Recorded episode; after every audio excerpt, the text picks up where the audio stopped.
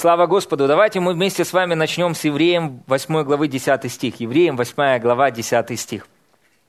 Вы готовы сегодня видеть Иисуса из всей Библии? Аминь. Дух Святой будет открывать нам Иисуса сегодня. Аминь. Откройте, пожалуйста, Евреям 8.10. А, и читаем вместе с вами, что говорит нам Слово Божье. «Вот завет, который завещевает Дому Израилеву после тех дней, говорит Господь». О каком завете идет речь? Речь идет о Новом Завете. Аминь. О Новом Завете, который был возвещен Иудеям, потом в Самарии до краев земли. Аминь. Это относится также и к нам, так или нет? Смотрите, вот завет, который завещевает Дому Израилеву после тех дней, говорит Господь. «Вложу законы мои в мысли их и напишу их на сердцах их». Мы с вами знаем, что это не десять заповедей. Это не 10 заповедей. Вы слышите меня? Это не закон Моисея. Ну, даже просто нужно э, увидеть, ну, законы и законны. Когда речь идет о законе Моисея, речь идет о законе. Когда речь идет о духовных законах, речь идет о законах во множественном числе. Вы слышите меня? Закон Моисея в единственном, законы Духа во множественном. Аминь. О каких законах идет речь? Закон веры, закон Божьей любви. Аминь. Смотрите, о духовных законах Нового Завета. Закон Духа жизни во Христе Иисусе, который освободил нас от закона греха и смерти. Совершенный закон свободы. Так или нет? Смотрите, напишу их на сердцах их и буду их Богом, и они будут моим народом. Теперь, вернитесь, 10 стих, еще не все. Я хочу, э, чтобы вы увидели ну, часть Божью в этом завете. Знаете, некоторые люди учат так, что если вы сделаете первый шаг к Богу, то Он сделает шаг к вам. Нет, это неправильно. Слышите меня? Бог уже сделал шаг к нам. А мы должны отреагировать на это. Вы слышите меня? То есть, о, чё, о чем говорит Новый Завет? Ветхий Завет говорит о том, что как раз вы первый должен сделать шаг. И тогда Господь сделает шаг вам. Но не так в Новом Завете. В Новом Завете Иисус умер за нас еще до того, как мы вообще родились. Мы еще не то, что ходить не могли, нас вообще здесь не было. Вы понимаете? И Бог уже все сделал для нас. И как только мы появились на этот белый свет, Бог уже все сделал. Мы, конечно, этого еще не приняли и никак на это не отреагировали, но Бог уже все сделал. Он сделал свою часть. Какова реакция или какова часть наша в Новом Завете? Это верить, это отреагировать на ту Божью часть, которую Бог сделал. Вы слышите меня? Во-первых, Он, Он всегда на первом месте. Аминь. Он всегда на первом месте. Вы слышите меня? Аллилуйя. Слава Богу. Он всегда на первом месте. И это меня радует. Смотрите, он говорит, вот завет, который завещеваю, то есть он завещевает. Видите, это его действие. Потом, я вложу законы мои. А, в современном переводе написано так, я вложу законы. То есть, видите, это действие Бога. Угу.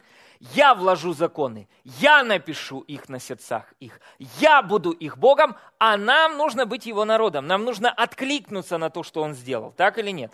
Теперь следующий, 11 стих и не будет учить каждый ближнего своего и каждый брата своего, говоря, познай Господа. Потому что все, все, все, брат Виталий, Елена Борисовна, Любовь Ивановна, Наташа, Боря, Аллилуйя, слава Богу, все, все, Кирилл, все мы, все, кто здесь сидит, имеют доступ к тому, чтобы что? Знать меня, знать Бога. Вы слышите меня? Угу. Новый Завет уравнял нас всех. Каждый из нас имеет доступ к тому, чтобы знать Бога. Без исключения. И, знаете, не написано от большего к малому, а написано от малого к большему. Это очень интересно. Аллилуйя, слава Богу. Поэтому Писание говорит, познай Господа, потому что все от малого до большего будут знать меня. И дальше, 12 стих. Потому что, это ключ, почему каждый из нас может знать Бога. На греческом языке знать Бога – это видеть Его. Видеть Его. Вы слышите меня? Видеть Его. То есть Новый Завет уравнял всех. Я не могу, знаете, а, гордиться тем, что я что-то знаю, чего не знаете вы. Потому что каждый из нас имеет доступ к тому, чтобы знать Бога, видеть Бога, какой Он есть на самом деле. Вы слышите меня? В Новом Завете мы можем видеть Бога, какой Он есть. И знаете, какой он есть, каким Бог открывается нам в Новом Завете. Библия говорит о двух определениях Бога. Аллилуйя, мне хочется кричать об этом на весь мир. Вы слышите меня? Бог есть любовь, и Он есть свет. Бог есть любовь, и Бог есть свет, и Он есть безусловная любовь, и Он не меняется, Он любит вас, и это никогда не изменится. Аминь. Слава Богу, Бог любящий Бог. Вы слышите меня? Новый Завет открывает нам истинную сущность и природу Бога. Почему? Писание говорит, потому что я буду милостив к неправдам их, и греховых, и беззаконий их не вспомину более. То есть, другими словами, почему все в Новом Завете будут знать Бога? Почему всем открыт доступ к тому, чтобы пережить Его любовь, пережить Божий свет, пережить Божью жизнь на себе – его благословение на себе, Его благость, благодать, милость и сострадание на себе – Почему? Есть на это причина. Почему? Потому что Он будет милостив к нашим неправедностям, и грехов наших, и беззаконий наших не вспоминет более. Я не пришел сюда, чтобы напомнить вам о ваших грехах. Я пришел на это место напомнить вам Евангелие, напомнить вам, что вы праведность Божья во Христе Иисусе, и что Бог не засчитывает вам преступлений и ваших грехов. Церковь, которая имеет сознание праведности, а не сознание греха, это церковь, которая знает Бога. Если церковь удерживается в сознании греха, она не может видеть истинную сущность, природу и картину Бога. А если вы не знаете истинной сущности и природы Бога, вы будете давать неправильное определение Его словам и действиям. Вы слышите? Вам необходимо иметь сознание праведности. Вам необходимо видеть себя так же, как видит вас Бог. Он видит вас абсолютно праведным. И Он видит вас без всякого греха, потому что вы во Христе, а во Христе нет греха.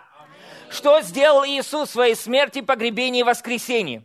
Знаете, что говорит нам апостол Павел, человек знания? Он говорит о том, что Иисус не знал греха. Что говорит нам Петр, человек действия? Он говорит, Иисус не сделал греха. Что нам говорит Иоанн, человек сердца? Он говорит, в нем не было греха. И тот Иисус, который не знал грех, не делал грех, в котором не было греха, взял все наши грехи, прошлые, настоящие и будущие, на себя, на кресте – все грехи, все наши грехи, прошлые, настоящие и будущие, были похоронены вместе с Ним. Иисус воскрес на третий день без наших грехов, прошлых, настоящих и будущих.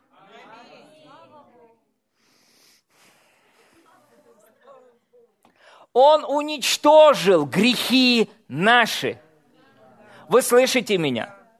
И когда мы вместе с вами пробуждаемся к праведности, 1 Коринфянам 15 глава в переводе короля Якова звучит так, «Пробудитесь к праведности и не грешите, ибо к стыду вашему говорю, что многие из вас не знают Бога». Причина, почему э, люди могут быть в церкви, люди могут быть удержаны в каких-то грехах, заключается лишь в том, что у них есть еще какое-то сознание греха. Но когда они пробуждаются к тому, что неправедность Божья – они освобождаются от греха. Истина заключается в том, что мы свободны от греха. Поэтому я не буду вам проповедовать власть греха. Я буду проповедовать вам власть праведности. Потому что праведность дает победу над грехом. Ага. Аминь. Вы праведны во Христе Иисусе. И это не дела.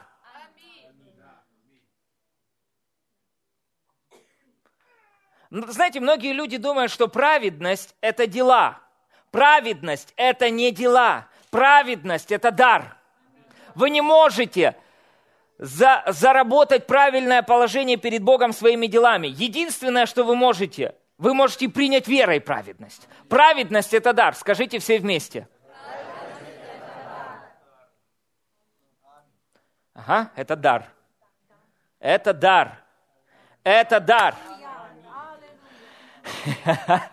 Смотрите, потому что я буду милостив к неправдам их и греховых, и беззаконие их не вспомину более. То есть, а, то, что Иисус сделал, навсегда стерло всякое воспоминание о ваших грехах в отношении Бога. Бог не помнит и не видит никакого греха. Еще раз, Бог не помнит и не видит никакого греха. Глядя на вас, Он не видит грех, Он видит праведность. Хорошо, как видите вы себя – Понимаете, что очень важно понимать, что наша жизнь напрямую зависит от того, каковы мысли наши в нашей голове. Библия говорит, каковы мысли в душе его, таков и он. Вы слышите меня? То есть не то, что думает о нас Бог, по факту влияет на нашу жизнь, а то, что думаем мы о себе, влияет на нашу жизнь. Мы живем так, как мы о себе думаем. Так вот, Бог во Христе Иисусе открыл нам, что Он о нас думает – и говорит, я дам вам откровение о том, как я вас вижу. Я вас вижу во Христе. Каков Он, таковы и вы. Э, и вы в этом мире. Думайте о себе так, как я думаю об Иисусе. Думайте о себе так, как Бог думает об Иисусе. Угу. И когда вы начнете думать о себе так, как Бог думает об Иисусе, вы начнете жить по-другому. Аминь. Бог думает о вас точно так же, как Он думает об Иисусе. Он о вас хорошего мнения. Почему? Потому что у нас есть совершенный первосвященник, который представляет нас пред Отцом. Аминь. Аллилуйя. В нем нет греха, он не сделал греха, он не знал греха, и он на третий день воскрес вообще без наших грехов. Поэтому у Бога Картина не греха. У Бога картина праведности. Аминь. Вот как Он вас видит. Видите ли вы себя такими? Увидите себя абсолютно праведными. Не, но послушайте, а, знаете, э, ну Библия говорит вот в Ветхом Завете. Давайте мы вместе с вами снова напомним себе те вопросы, о которых мы часто говорим. Призваны ли мы проповедовать всю Библию или призваны мы проповедовать Христа из всей Библии? Конечно же, мы призваны проповедовать Христа из всей Библии. Но как же? Все Писание богодухновенно. Там не так написано. Не, не вырывайте стих из контекста. Почему? Потому что там в 15 стихе написано, что? Что все Писание, Священное Писание, то есть Ветхий Завет, потому что у Тимофея, то есть апостол Павел пишет это к молодому проповеднику Тимофею, и у Тимофея был только Ветхий Завет – и он говорит ему, что ветхозаветные писания могут умудрить тебя верой во спасение во Христе Иисусе. То есть, другими словами, у тебя есть Дух Святой, который откроет тебе из Священного Писания Иисуса. В образах, там, в Ветхом Завете, образы Иисуса есть. Угу. Если вы читаете Ветхий Завет и не видите там Иисуса, вы не понимаете, о чем там идет речь. Так вот, а что, ну, что нам важно понимать? Что мы не призваны проповедовать всю Библию, мы призваны проповедовать Христа из всей Библии. Мы не призваны проповедовать всю Библию, мы призваны проповедовать Евангелие Божьей благодати из всей Библии. Угу. Аминь. И Библия говорит, что ветхозаветнее Писание – это тень. Но сам образ вещей во Христе, угу, тело во Христе, сущность во Христе, а это тень, которая указывает на Иисуса. Помните ковчег Завета – кто знает о ковчеге Завета? Давайте высветите, братья, пожалуйста, эту картинку ковчега Завета. И вы должны понимать, что все Писание говорит об Иисусе, так или нет? Христос в центре. Аминь. Знаете, какую церковь Иисус не обличил в книге Откровения? Он не обличил церковь Филадельфии. Почему? Потому что в эта церковь держала в центре Христа. Христос был в центре. Почему? Почему? Она сохранила слово терпения своего. Нет, там не о нашем терпении идет речь. Слово терпения его, моего. Вы видите, что даже когда мы в центре, а не Христос в центре, мы неправильно читаем Библию. Единственная церковь, которую он не обличил, это была Филадельф... Э, церковь Филадельфии. Почему? Потому что в центре ее внимания был Христос. И речь там не идет о потере спасения. Вы слышите меня? Вообще, вообще, когда вы читаете эти послания к этим церквям, очень важно а, а, понимать, кому написано. Это было послание написано к ангелу или посланнику Эфесской церкви, ангелу или посланнику церкви Смирне и так далее. То есть суть или Послание написано к определенной личности. Вы слышите меня? То есть, да, Дух Святой может чему-то нас научить из этого послания, но, по сути, оно обращается именно к той личности, к этому человеку. Вы понимаете? И когда он говорит «сдвину светильник твой», речь не идет о потере спасения – Почему? Потому что в первой главе он держит 5-7 звезд в своих руках. Это пишет, книгу Откровения пишет Иоанн. Знаете, чтобы понять смысл того, что он пишет в книге Откровения, прочитайте его послание и Евангелие. И вы поймете, что Иисус говорит, они в моих руках. Иоанна 10 глава, 27-28 стих говорит нам о том, что никто не похитит их из руки моей. И дальше он говорит, и никто не похитит их из руки отца моего. И знаете, я раньше думал, что это значит. А это значит вот что. Из его руки и из отца его. Вот что. Вы в безопасности. Вы слышите меня? Библия говорит, что побеждающий не потерпит вреда от второй смерти. Вторая смерть описана в книге Откровения. Помните, когда речь идет о э, озере Огненном, где там неверующие, боязливые, блудники и так далее. Но это не вы. Вы праведность Божья во Христе Иисусе, вы слышите меня? Поэтому речь, когда Он их обличает, это не вопрос их вечного пребывания, а это обличение, исправление. Угу. Поэтому, когда вы читаете книгу Откровения, не бойтесь. До третьей главы там идет речь о церкви, а после третьей главы церкви уже на земле нет. И она появляется со Христом Иисусом в 19 главе книги Откровения. В блистающих одеждах. И приходит на эту землю, чтобы царствовать. Второй раз Иисус явится на облаках не для того, чтобы судить наши грехи. Почему? Потому что наши грехи были осуждены на кресте. Второй раз явится Он для того, чтобы дать нам новое прославленное тело, за которое было заплачено. Поэтому не ждите суда над верующими. Мы придем пред судилище Христова. Это место, где будет раздаваться награды. Вы слышите меня? Но вопрос уже не в грехе стоит. Вы слышите меня? Вопрос греха был решен на кресте. Вот почему нам нужно верить в то, что Иисус сделал. Аминь. И тогда что? Писание говорит, вы, грех не имеет власти над вами. Почему? Вы не под законом, а под благодатью. Если вы под благодатью, вы живете в победе над грехом. Все, точка. Добавить к этому больше нечего. Смотрите, что это такое? Кто, это, кто знает, что это? Это э, ковчег завета. Давайте скажем, ковчег завета. Ковчег завета. Смотрите, что Библия говорит нам о ковчеге завета. Э, Откройте, пожалуйста, исход 25 глава. Исход 25 глава. Исход 25 глава. Вы уже что-то получаете? Аминь. Мы утверждаем, вбиваем коле праведности. Аминь. А, исход 25 глава и прочитаем вместе с вами с 21 стиха. Смотрите, крышка, видите, крышка это сверху. Два, херуви, два херувима, видите? Что такое, кто такие херувимы? Это ангелы, которые символизируют, э, как бы, они стражи Божьей праведности. Помните, что Бог э, поставил херувима в саду Эдемском, чтобы защищать вход к дереву жизни. Угу, да? То есть они защищают э, ну, стражи Божьей праведности. Угу. И крышка завета. Теперь смотрите, давайте, ладно, прочитаем. Исход 25 глава, 21 стих. «И положи крышку на ковчег сверху, и ковчег же положи в ковчег же положи откровение, которое я дам тебе. Там я буду открываться тебе и говорить с тобой над крышкой. А, выделите слово «над крышкой». Посреди двух херувимов, которые над ковчегом откровения, о всем, что не буду заповедовать через тебя сынам Израилевым. Теперь смотрите, что находилось крышка завета, крышка, она что-то закрывает. Это мощное откровение, так или нет? Ну, крышка что-то закрывает. Знаете что? Нам нужно, многие верующие, фокусирующиеся на законе, знаете, они вот, они в поисках, знаете, э, они, они все в поисках, как Индиана Джонс, э, в поисках ковчега завета, знаете, ищут ковчег завета. Послушайте, в ковчег завета указывает на Иисуса. Это прообраз Иисуса.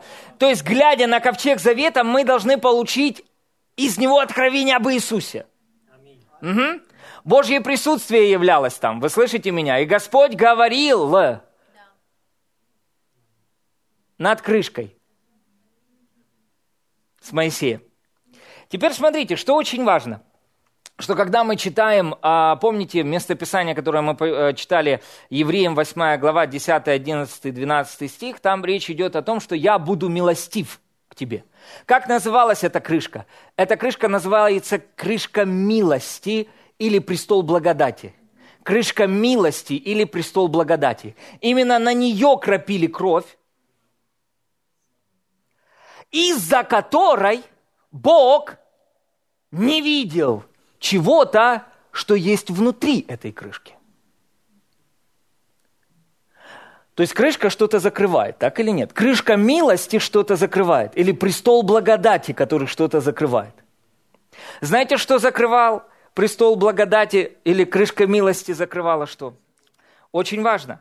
Она закрывала, первое, золотую чашу или, или меру манны. То есть там была золотая чаша или мера манны. Помните, когда Израиль отверг Божье обеспечение? Что это такое? Символизирующее отвержение Божьего обеспечения. То есть, другими словами, не, нам не нужна манна с небес, мы сами можем заработать.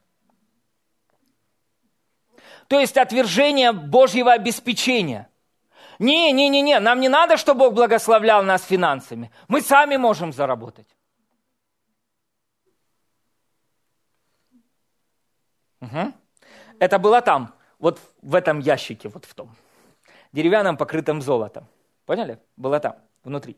Потом следующее, что там было, расцветший жезл Аарона, который символизирует отвержение Богом данной власти – то есть евреи противились а, Аарону. Угу. Следующее, что там было? Десять заповедей. Ага. Десять заповедей. Это было внутри. Мы с вами должны понимать, что здесь сокрыт Иисус где-то. Потому что все Писание говорит об Иисусе. Аминь. Вот теперь смотрите, что происходит. Если бы этой крышки не было, у израильтян бы была бы проблема. Почему? Потому что все, что там лежит, указывает на их грех.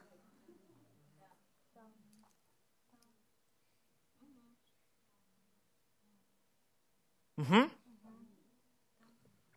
Указ, то есть, смотря в закон, они видели что? Грех Соответственно, осуждение, результат – смерть. Жезл Аарона.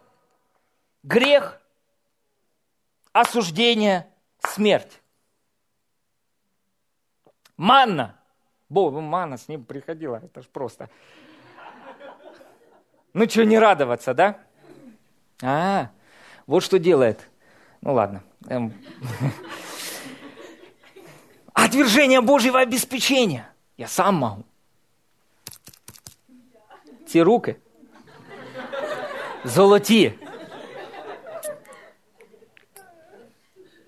Послушайте, нам нужна Божья благодать, так или нет? Даже в этом вопросе нам нужна благодать. Смотрите, и если ну, ничего бы не было, то есть, что бы происходило? То есть, Бог бы постоянно видел грех.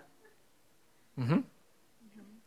Теперь смотрите, что происходит. Но крышка что делает? Закрывает. Теперь смотрите, обратите очень ва... это предельное внимание. Ну, у Бога ж не проблема смотреть сквозь стены, так или нет? Иисус сквозь стены проходил в своем прославленном теле. Я думаю, у Бога есть способность видеть и сквозь стены. И сквозь эту крышку тоже есть способность видеть. Но есть что-то, есть что-то, через что он не может видеть грех. Ух, сильно. Я уже... Ой-ой-ой. Аллилуйя, меня уже укрыло. Есть что-то, через что он не может видеть грех.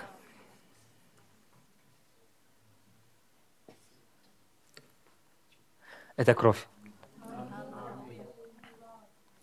Теперь смотрите, что происходило в Ветхом Завете. Когда они кропили... Есть фотография, где именно кровь на, на крышку? Вот смотрите. Когда они кропили в Ветхом Завете на крышку кровь, то есть э, два херувима, которые как бы олицетворяют стражи Божьей праведности. То есть они смотрят на это, и они видят, за грех заплачена цена. Но в чем был недостаток Ветхого Завета? Кровь не уничтожала грех. Кровь покрывала грех на год. Даже евреи под законом могли год ходить без сознания греха.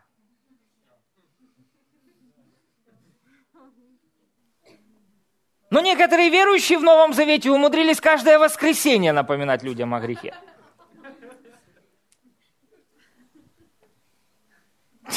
Да, смешно. Это смешно, конечно, но, но не очень. Потому что знаете, э, в чем причина? Осознание греха приносит осуждение. А осуждение, мы поговорим с вами сейчас об этом. Смотрите, что делала кровь? То есть она покрывала грех на год. То есть, ну, все. Если первосвященника еще Господь принимал, то есть не нужно было тянуть его за веревочку. Все, на, священник выходил и говорил так. Первосвященник. Бог благословил это. Вот. Весь, весь народ. Аллилуйя. Благословение. Понимаете, да? Если первосвященник не выходил, а его вытягивали за веревочку, это говорит о том, что год, в общем, разбегайтесь, братья. Так вот, Иисус пришел пред Отцом не с кровью тельцов и козлов, а Он пришел со своей кровью. Верните прежнюю э, картинку. И теперь смотрите, что происходит. Крышка милости, вот я буду милостив к неправдам их, это как раз указывает на вот это, на крышку милости или престол благодати. Иисус окропил престол Божьей благодати, престол милости своей кровью. И из-за этого Бог не видит нас греха.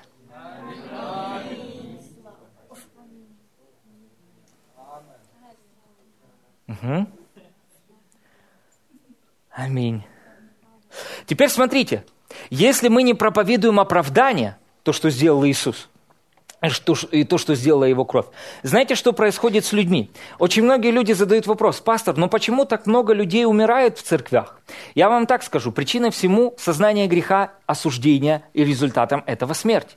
Помните, Писание нам говорит, апостол Павел говорит Коринфянской церкви, что э, если вы не рассуждаете над телом Господним, над тем, что Иисус сделал в своей жертве, в смерти погребении, аминь, да, то есть и воскресенье, если мы не размышляем над тем, что сделал Иисус, угу, то есть он говорит, что по этой причине многие из вас э, больны и немало умирают.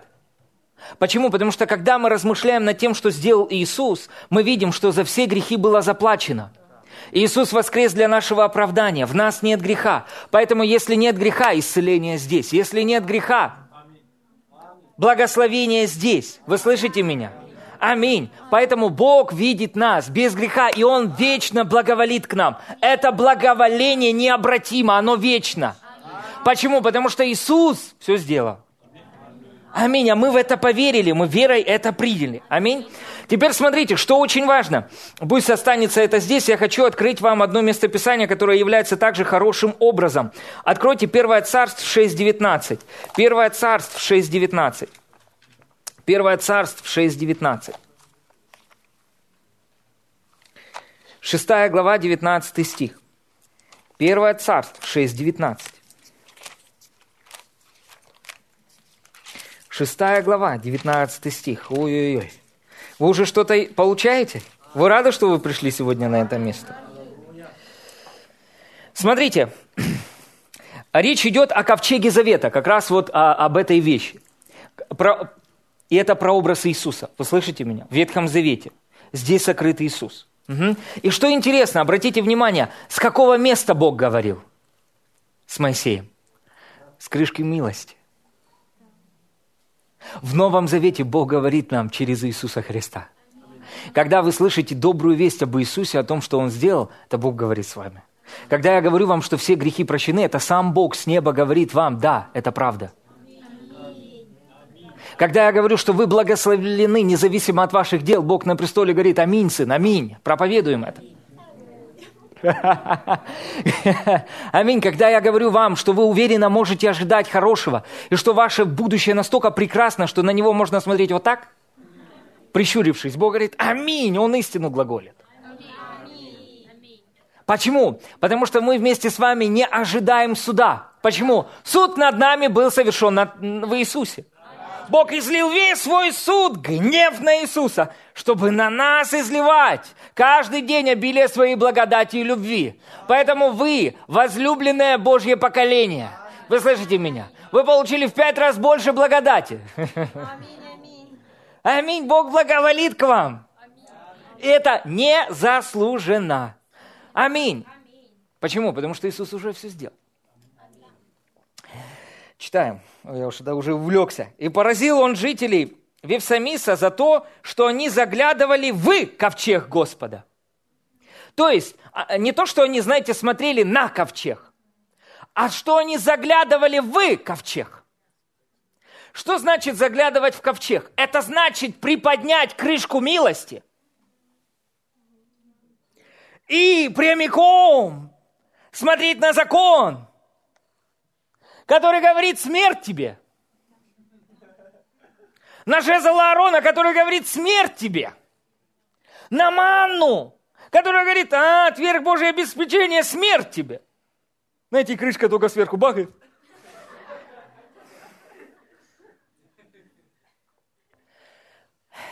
Что такое Новый Завет? Это откровение о престоле благодати. Писание говорит, приступая к чему?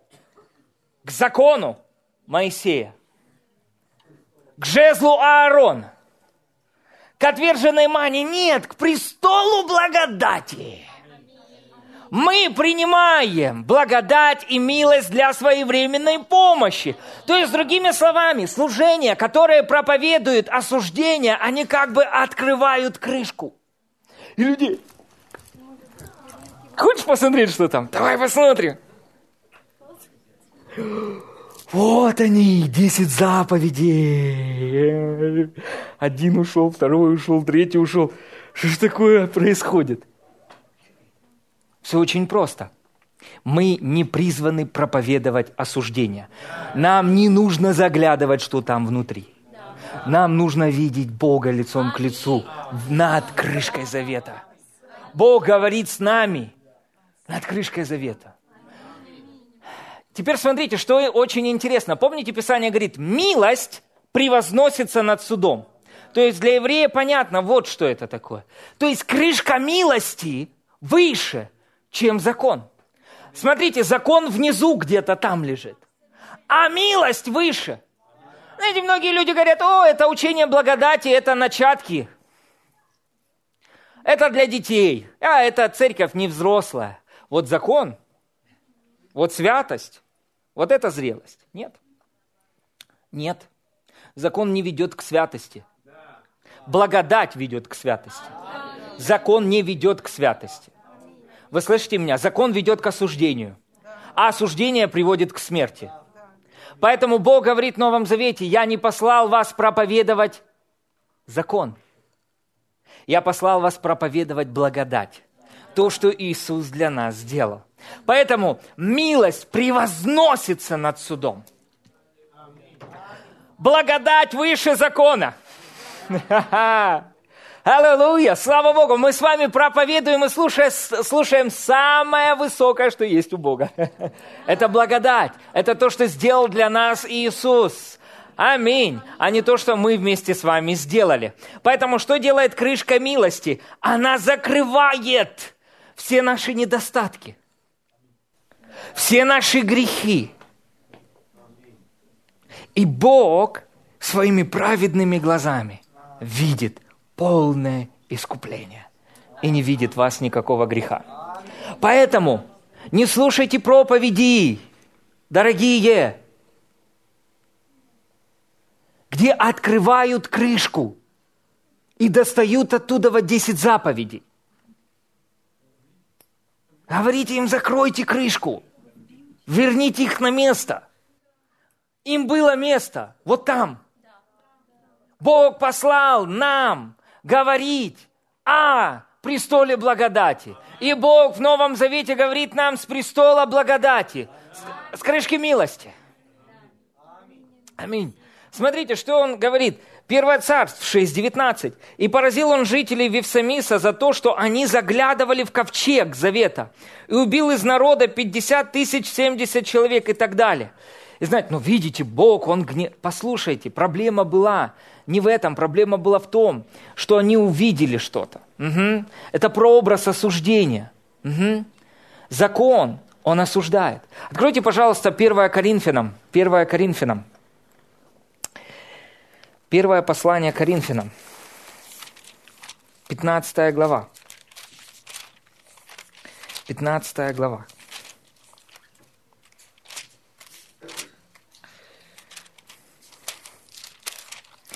Первая Коринфянам, 15 глава. Давайте прочитаем вместе с вами с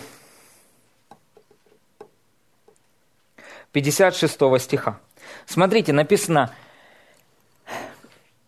давайте откроем с вами 1 Коринфянам 15, 56. 15, 56. Написано так. «Жало же смерти грех, Жало же смерти грех. Представьте скорпиона, да? И, и смотрите, чем опасен скорпион? Потому что у него есть жало. Так или нет? Жало. Угу. Теперь смотрите, жало же смерти грех. Да? То есть грех это как жало угу, смерти. А сила на греческом дюнамис, взрывная сила греха это ну, знаете, многие почему-то верующие верят до сих пор, что это благодать.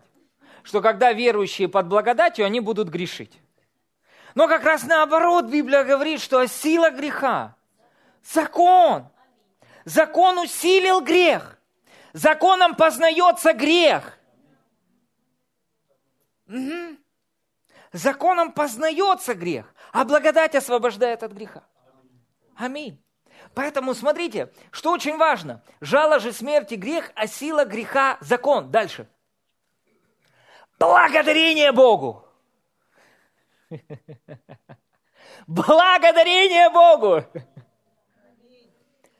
Даровавшему нам победу Господом нашим Иисусом Христом, а не нашими делами. Ага. Над чем Он даровал нам победу? над грехом. Он даровал нам победу над грехом. Победа над грехом заключается в том, что сделал Иисус для нас. Аминь, а не в том, что дал нам Моисей. Смотрите, что очень интересно, что сила греха – закон. Угу. Теперь смотрите, Писание говорит нам, что мы умерли для закона. То есть, что значит умерли? Перестали для него существовать. Нас для закона нет – вы знаете что? Кто из вас рожденный свыше? Так вот, вас для закона нет. Вы умерли для закона телом Христовым. Бог что сделал? Похоронил Иисуса со всеми нашими грехами. Ваши грехи были похоронены. И на третий день Иисус воскрес для нашего оправдания, воскрес без всякого греха. Вот в чем смысл Пасхи. Аминь. Вот о какой победе здесь идет речь. Благодарение Богу, даровавшему нам победу Господом нашим Иисусом Христом. Если мы вместе с вами не проповедуем закон, у греха нет силы. Вы слышите меня? Нет силы. Благодать, обезоружила грех. Она победила грех. Вы слышите меня? Откройте, пожалуйста, э, еще одно местописание замечательное. Вы что-то получаете? Евреям 9 глава, Евреям 9 глава, 26 стих. Евреям 9 глава, 26 стих. Евреям 9 глава, 26 стих.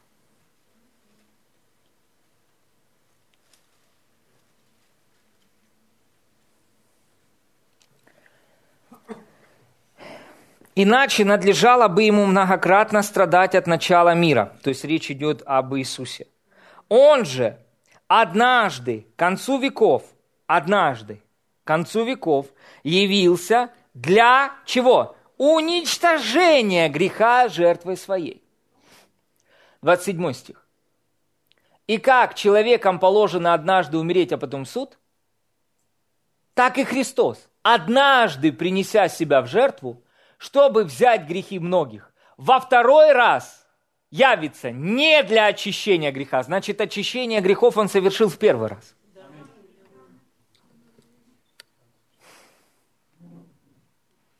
Дорогие, мы не в рабстве, вы слышите меня? Мы не в рабстве греха вместе с вами. Проблемы в грехе уже нет. Проблема греха решена. Проблема в том, что церковь не знает, что проблема греха была решена. Да, аминь. Но вы знаете, да, аминь. Это, это я что-то, да, это не про вас. Не про вас. Извиняюсь, сори. Во второй раз явится не для очищения греха, а для ожидающих его во спасение. Мы не ожидаем Иисуса, чтобы Он судил наши грехи. Вы слышите меня? Почему? Потому что Отец осудил все наши грехи на кресте. Он явится с нашими прославленными телами во второй раз. Аминь. Аллилуйя. Слава Богу. Аминь. Поэтому мы вместе с вами освобождены от греха. Знаете, что в вас нет греха. Да, в вас нет греха. Аминь. Откройте, пожалуйста, 1 Иоанна. 1 Иоанна. 1 Иоанна, э, давайте прочитаем с первого стиха. Многие люди, они говорят так, о, ну как это в нас нет греха? Вы во Христе? Да. Скажите, во Христе есть грех? Нет.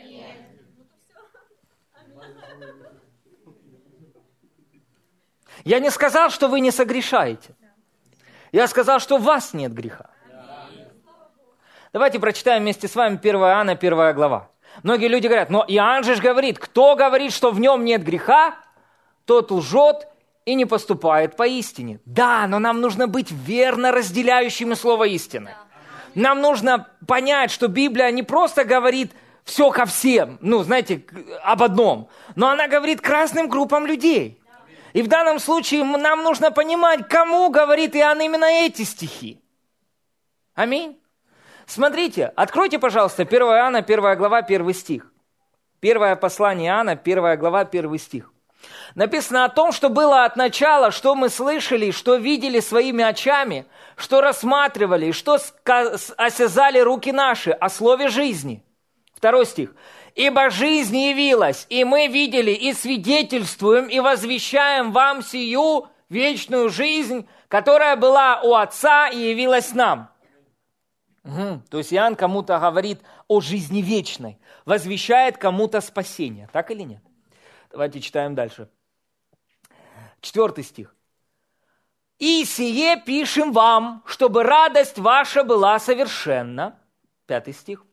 И вот, благовестие. Давайте, хорошо, Дух Святой. А, ремарочка. Вспомните, о чем говорит апостол Павел в послании Галатам, 2 глава, 9 стих. Он говорит им о том, что, это очень важно, что как Бог послал Иоанна, Кифу, Иакова к обрезанным, к обрезанным, обрезанные это кто? Евреи так меня Бог послал к язычникам. То есть кому он пишет это послание? К евреям. Да, это для нас. Да, мы получаем из этого пользу, но направлено оно было к евреям. Вы понимаете, да? И, и, и, и, и решает определенные проблемы, которые у них были. То есть это ответ на определенные вопросы, которые появились там. Угу. Смотрите, что он пишет. «И вот благовестие, которое мы слышали от Него, и возвещаем вам. Бог есть свет, и нет в нем никакой тьмы».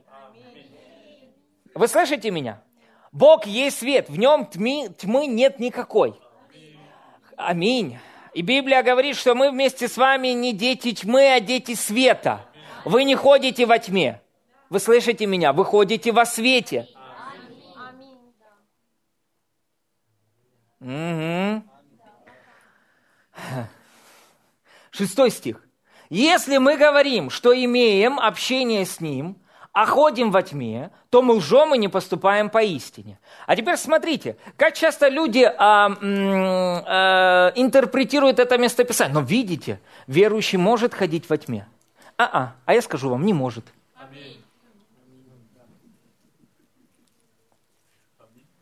Почему? Потому что Павел говорит, что мы не во тьме.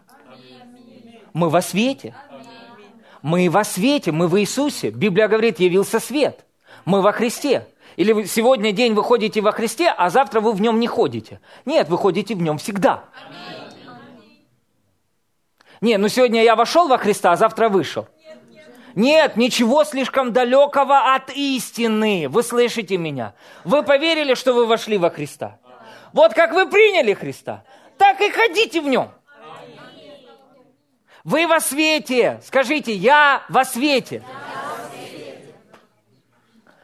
Вы во свете. То мы лжем и не поступаем по истине. То есть, если мы говорим, что имеем общение с Ним, а ходим во тьме, то мы лжем э, и не поступаем по истине. То есть, другими словами, слово общ, общение – это общность, единение.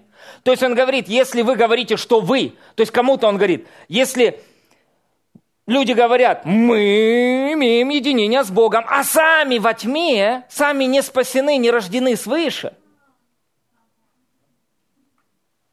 То говорит, ребята, о чем вы? Алло, понимаете? Смотрите, следующее, седьмой стих. Если же ходим во свете, подобно как Он во свете, то имеем общение друг с другом, и кровь Иисуса Христа, Сына Его, очищает нас. Вот это про вас, пророжденных свыше верующих. Если же мы ходим во свете, подобно как Он во свете, то имеем общение друг с другом, и кровь Иисуса Христа, Сына Его, очищает нас от всякого греха. Здесь есть ключевое место Писания, Дух Святой напомнил мне его. Давайте откроем вместе с вами 1 Иоанна. 1 Иоанна, смотрите, третий стих, мы его пропустили. 1 Иоанна, третий стих, открой, пожалуйста. 1 Иоанна, третий стих. Первое, я хочу, чтобы вы это видели, это мощно, это очень мощно. Дорогие, мы должны освободиться от всякого религиозного страха. Вы слышите меня? Хватит верить в чепуху, которая не работает. Она не работает, понимаете? Вот просто она не действует. Приводит к осуждению. И люди страдают. И не могут понять, а что радости нет. Измените то, во что вы верите. Ой-ой-ой, радость так прорвет. О том, о том, что мы видели, смотрите, и слышали, возвещаем вам, чтобы вы, смотрите, то есть он кому-то обращается, чтобы вы имели общение с нами. И знаете, как я раньше думал? То есть общение с нами, то есть это вот общение с апостолами. Ну, знаете, это вот с тем. Тут, тут не об этом речь идет. Он объясняет, что за общение с нами двоеточно стоит, и дальше, а наше общение с Отцом и Сыном Его Иисусом Христом. То есть в данном случае именно в этих словах он обращается к каким-то людям, у которых нет общности, единения со Христом, а значит, они не верующие, не рожденные свыше, которые называют себя братьями, но они не братья.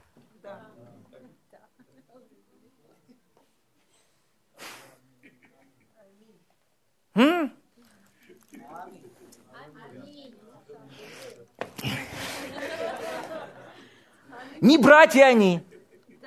Потому что они думают, что они во свете имеют общение с Богом. А он говорит, нет, вы во тьме.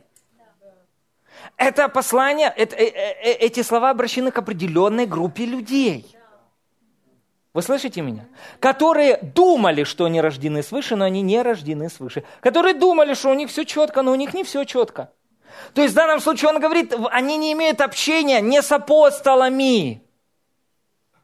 Знаете, как часто интерпретировали это местописание? Если мы ходим во свете, то мы будем иметь общение друг с другом. Послушайте, мы общаемся с друг с другом. Люди даже во тьме ходят в мире, общаются с друг с другом и с верующими общаются. Ну, не...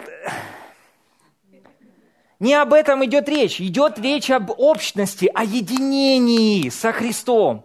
Речь идет о рождении свыше. То есть он говорит кому-то, и он говорит, послушайте, ребята, вы думаете, что у вас все хорошо, но у вас не все хорошо. И в данном случае он обращается к определенной группе людей, которые находились под обольщением гностицизма. Что это такое? Дальше давайте читаем вместе с вами. Снова четвертый стих. И сие пишем вам, чтобы радость ваша была совершенна. Пятый стих. И вот благовестие, которое мы слышали от Него и возвещаем вам. Бог есть свет, и нет в нем никакой тьмы. То есть, если вы верите в Бога, в вашу жизнь приходит свет, и тьма уходит. И вот благовестие, которое мы слышали от Него, и возвещаем вам. Бог есть свет, и нет в нем никакой тьмы. Шестой стих. Если мы говорим, что имеем общение с Ним, а ходим во тьме, то мы лжем и не поступаем по истине. Вы имеете общение с Богом? Да вы не во тьме, потому что Бог есть свет, а там, где свет, мы нет. Или ваша тьма сильнее, чем Божий свет?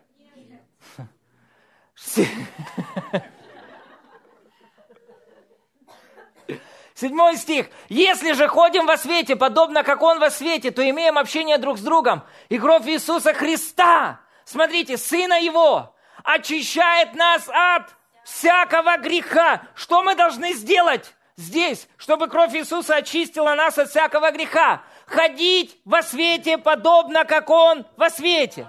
Что это значит? Родиться свыше и ходить во свете Сына Божьего Иисуса Христа, который есть свет жизни. Вы во свете. Вы не во... О, это церковь во тьме. Да не во тьме вы. Вы во свете. Каков он, так и вы, вы в этом мире. Пробудитесь к праведности. Аллилуйя, солнце правды взойдет, и в лучах его исцеление. Вы праведны, вы во свете. Это вы думаете, что вы во тьме, но вы не во тьме, вы во свете. Вы были когда-то во тьме, а ныне во Христе Иисусе вы во свете, потому что в нем нет никакой, ни капелечки, ни крапульки тьмы.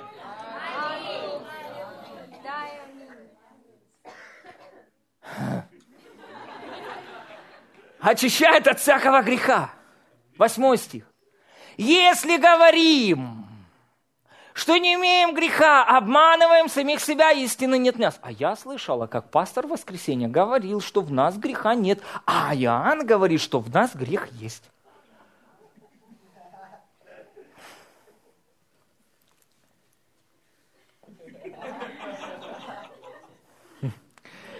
Смотрите, о ком он говорит? Он говорит о гностиках. Он говорит к людям. Гностицизм, он появился в, в еврейской общине, в церковь пришел. И они говорили, а зачем нам спасаться? Греха ж нет, если Бог допустил грех. Ну, значит, на то была его воля. Греха нет. Послушайте, в мире грех есть. Вы слышите меня? Да. У людей есть греховная сущность. И вот почему нужно рождение свыше чтобы из нас ушла греховная сущность и вошла праведная сущность Иисуса. Угу. То есть они, будучи нерожденными свыше, говорят, а у нас греха нет. И он говорит, слушайте, нет ничего более далекого от истины. Вы ходите во тьме, говорит. Какой свет? Угу. Почему? Потому что если вы начнете читать Библию в контексте, не так, как бы, знаете, разделяя на главы, а если вы будете читать ее как единое целое, очень много откровений придет в вашу жизнь. Смотрите, что он дальше говорит. Если говорим, что не имеем греха, послушайте, вы здесь сидите, потому что вы не говорили, что у вас греха нет, когда вы пришли ко Христу. Вы говорили как раз о том, что у вас грех есть, и поэтому вам нужен Христос. Он спасение от грехов. Вы слышите меня? Поэтому мы до, до Христа не говорим, что в нас Греха нет. Мы говорим, у нас грех есть. Поэтому-то нам и Христос нужен. Спасение от грехов. Вы ухватили это? они говорили, им Христос не нужен. Потому что в них греха нет. Именно об этом заблуждении он и говорит. Смотрите, если говорим, что не имеем греха, обманываем самих себя, и истины нет в нас. Почему? Потому что истина говорит о том, что весь мир заключен под грехом. Но Христос пришел к концу веков уничтожить грех. Смотрите, в 9 стих. если исповедуем грехи наши, то Он, будучи верен и праведен, простит нам грехи наши и очистит нас от всякой неправды. Знаете, что вы это сделали? Вы исповедовали. Вы исповедовали, да, Господь, я грешник, но я верю в Иисуса, который есть мое оправдание, мое спасение. Аллилуйя, слава Богу, да, Он мое оправдание, Он мое спасение. Что в тот же момент Он очистил вас от всякой неправедности и простил вам все грехи. Он простил вам все грехи раз и навсегда. Вы слышите меня? То есть, смотрите, что очень важно, потому что многие люди считают так, что если я не исповедую свой грех, Бог меня не простит.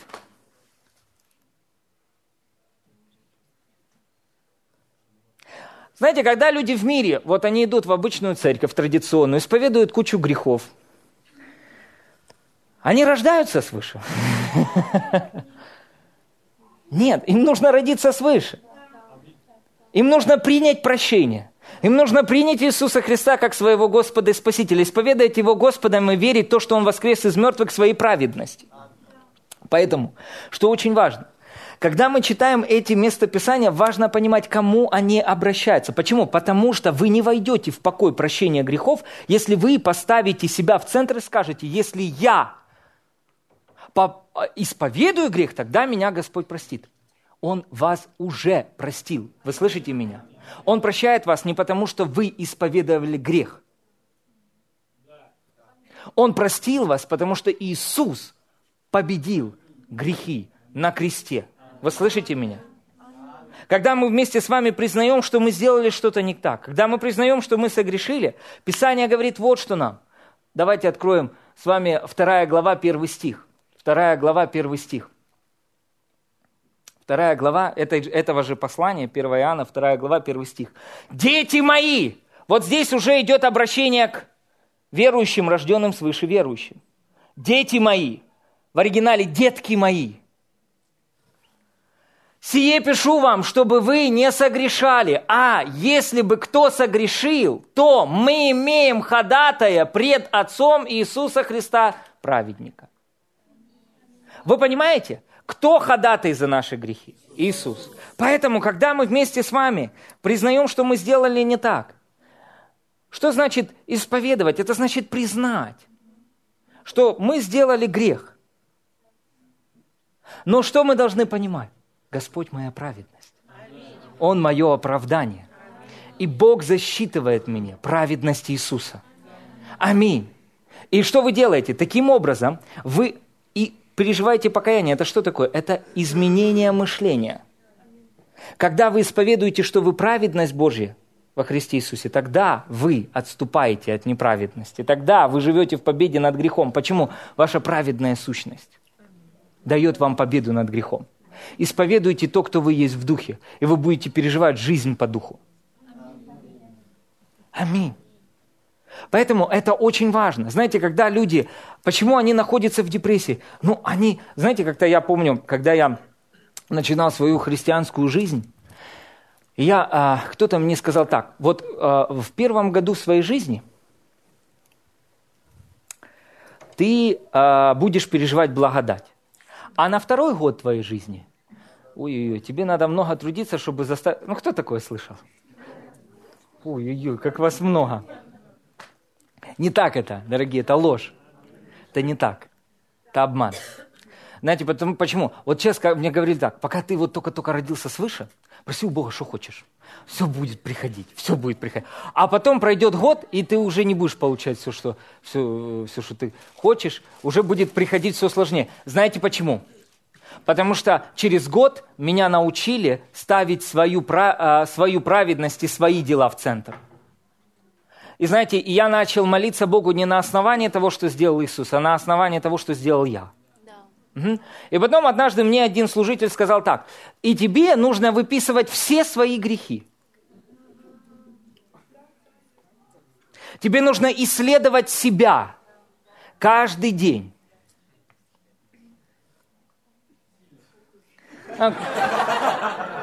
Кто, кто так, такое слышал? Кто так, а кто так делал? Кто выписывал? Выписывали? Вы знаете, о чем я говорю, да?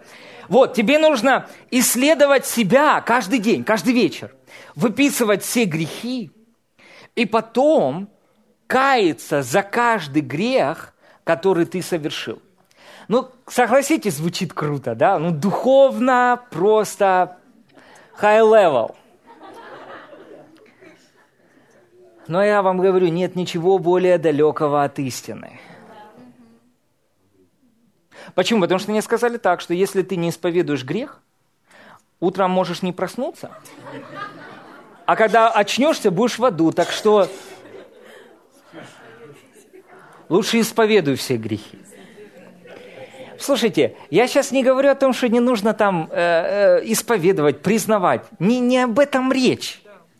И не надо перекручивать. Знаете, иногда люди берут, вырывают из контекста, начинают перекручивать. Не об этом я говорю. Вы слышите меня? Я говорю о том, что нам необходимо понять в этом вопросе. Угу. Что праведность Бог засчитал нам, вне зависимости от наших дел.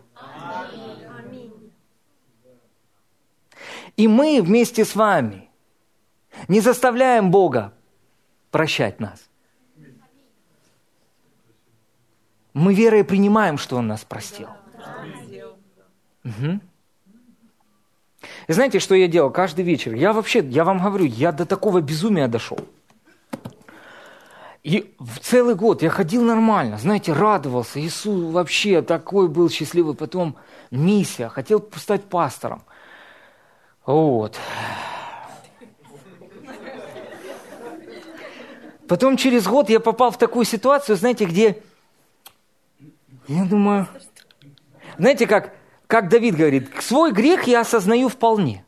Но это не пророжденных свыше праведников. Вы слышите? Потому что мы не должны осознавать свой грех, мы должны осознавать праведность. Да. И я, короче, думаю, вот это да. И чем больше я начал... Знаете что? Список не уменьшался. Я-то надеялся, что он будет уменьшаться. А он рос и рос. Рос и рос. Рос и рос рос и рос. Я исповедовал, исповедовал, исповедовал грехи, исповедовал. Я, знаете что, раньше я утром вставал, и у меня было желание читать Библию. А потом, как только я начал этим делом заниматься, а, а, а знаете, с чего начал? Мне сказали, мне один служитель подошел и говорит, а ты знаешь 10 заповедей? Я говорю, нет. Ну, я как брат Хейген начал читать Библию с Нового Завета.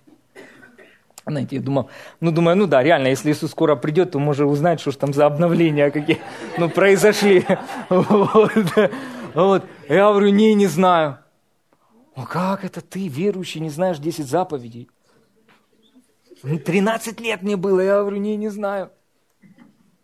Я такой, ой-ой-ой, точно надо выучить. Знаете, и вот с того все началось. Я и потом мне говорили, исследуй свое сердце. Знаете, вот когда вам исследуйте свое сердце особенно перед притчей, исследуй свое сердце, нет ли в нем греха. Знаете, какую мощную я вам мысль скажу? Если вы начнете исследовать себя, вы всегда найдете, что не так. Вы всегда найдете, что вы что-то не так сказали, подумали, отреагировали или так далее. Но Новый Завет не говорит нам исследовать себя. Новый Завет говорит нам исследовать Христа каков Он, таковы и мы в этом мире. И что я начал делать? Я начал совершать самокопание. Вот. И мне сказали, что если ты не исповедуешь все свои грехи, Бог тебя не простит. Он не очистит тебя от неправды, и до неба можешь не дойти.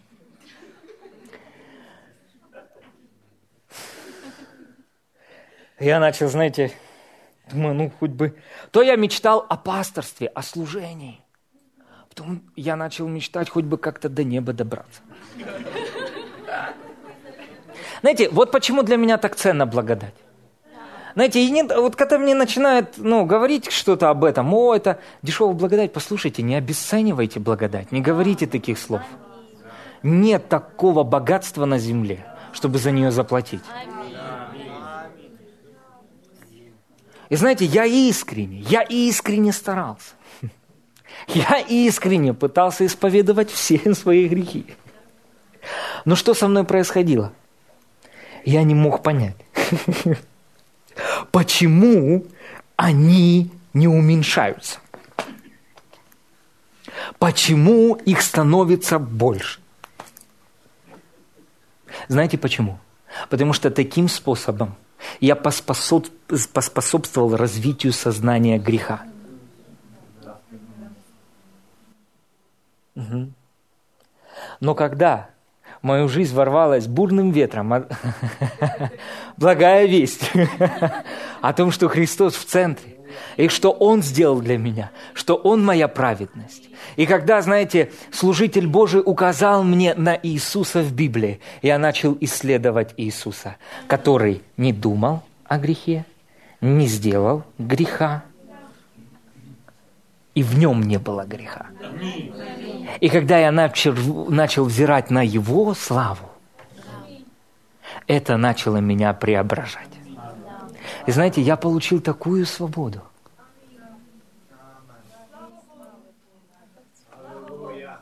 Даже если вы согрешили, ваше общение с Богом не нарушено.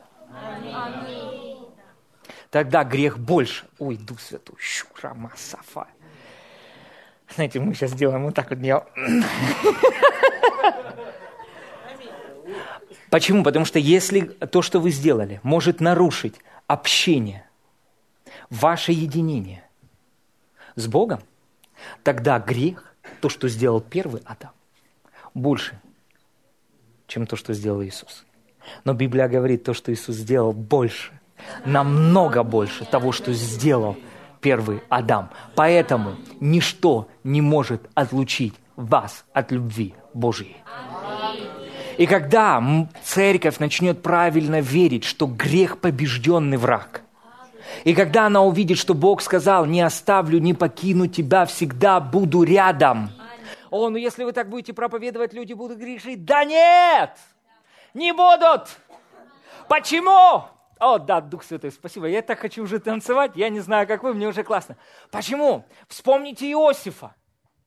Вспомните Иосифа, человека, который принял Божью благодать, в жизни которого действовало незаслуженное Божье благоволение. Смотрите, что Библия говорит о нем. Почему Иосиф был успешен? Потому что Бог был с ним присутствие Бога в жизни Иосифа сделало его успешным. Так или нет? Теперь смотрите, помните, когда жена Патифара пришла к нему и начала его искушать, что сделал Иосиф? То, что апостол Павел говорит Тимофею. Убегай от юношеских похотей. Убегай от юношеских похотей. Почему? Потому что он сказал, как я согрешу пред Богом моим. Что делает Божья благодать? Она дает вам сознание присутствия Бога в вашей жизни. То есть благодать присутствия Бога в жизни Иосифа позволила ему не бежать к греху, а убежать от греха. Я вам говорю, молодое поколение. Нам нужно поколение Вениаминов. Нам нужно поколение, которое имеет сознание праведности, которым Бог отсыпал в пять раз больше. Слава Богу, это вы, дорогие, вы люди праведные. Потому что Иисус сделал вас праведными. Бог засчитал вам праведность независимо от дел. И чем больше вы будете осознавать эту праведность, тем больше плодов праведности вы будете приносить, но не на этом фокус. Это правильно, это хорошо. Я за это двумя руками, аминь. Но Библия говорит нам вот что. Вы освободились от греха. Как? Смертью. Мы умерли для греха. И дальше он говорит, теперь вы рабы Бога, мы живем для Бога. И дальше что Писание говорит? Плод ваш есть святость. Плод святости не результат жизни под законом. Плод святости – это результат жизни под благодатью. В смерти, погребении и воскресении Иисуса – Аминь. Знаете, многие люди, они думают, что благодать... Знаете, ну как это? Подождите, ну как я буду верить, что все мои грехи прощены, я буду жить в победе над грехом? Да! Да! Писание говорит, Бог простил нам все грехи. Откройте, пожалуйста, Колоссянам. О, Господь, я скажу это. Вы уже вы что-то получаете сегодня? Давайте откроем вместе с вами Колоссянам вторая глава. Колоссянам вторая глава. Откройте, пожалуйста, 13 стих. «И вас, которые были мертвы во грехах и в необрезании плоти вашей, оживил вместе с Ним, простив нам...» Сколько грехов? Все грехи. Понимаете, если бы Иисус не заплатил за все грехи, ему нужно было приходить каждый день. Или хотя бы каждый год. Но он одной жертвой раз и навсегда решил проблему греха. Он простил нам все грехи. А нам нужно верить, что Он простил нам все грехи. Аминь. Не заставить Его нас простить, а принять то, что Он сделал.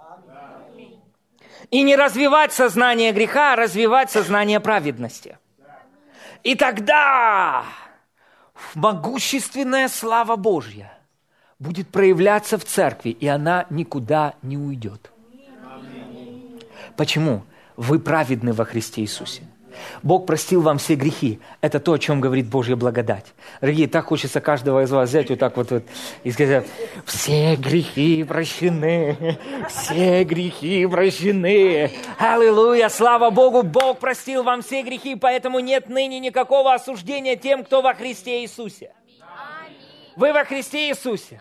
Нет никакого осуждения, потому что Бог смотрит на престол благодати, окропленный кровью и не видит ни одного греха за вами.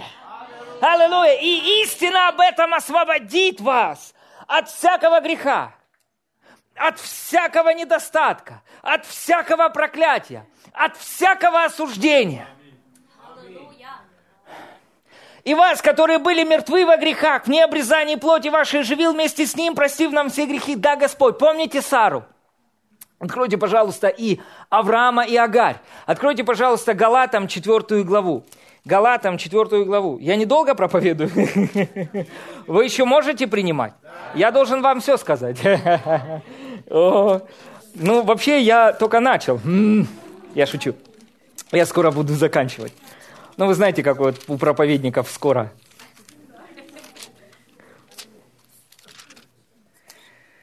Четвертая глава, 23 стих. Или 21. Давайте прочитаем. Галатам, 4 глава, 21 стих. Я хочу, чтобы вы все это видели. Скажите мне вы, желающие быть под законом, разве вы не слушаете закона? То есть, что произошло с церковью в Галатах? Они приняли Божью благодать, а потом кто-то пришел и им сказал, не-не-не, вам нужно иметь баланс благодати и закона. Да, благодать это хорошо, но наивысший стандарт Божьей святости – это закон. И, угу, знаете, и начали питаться смешением благодати и закона. Благодать плюс закон равно анафема.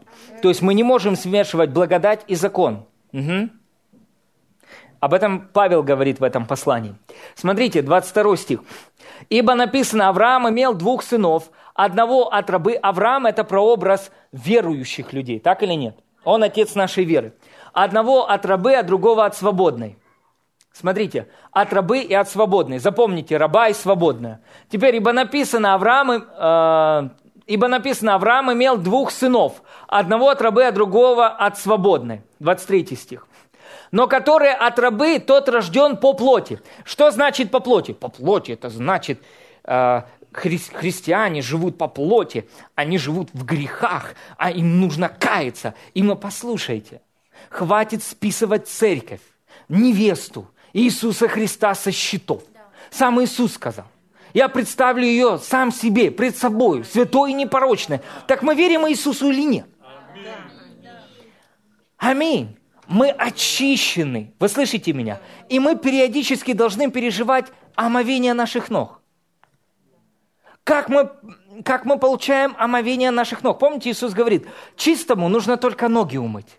Когда вы читаете Божье Слово, слушаете проповедь, вот прямо сейчас вы переживаете омовение, очищение.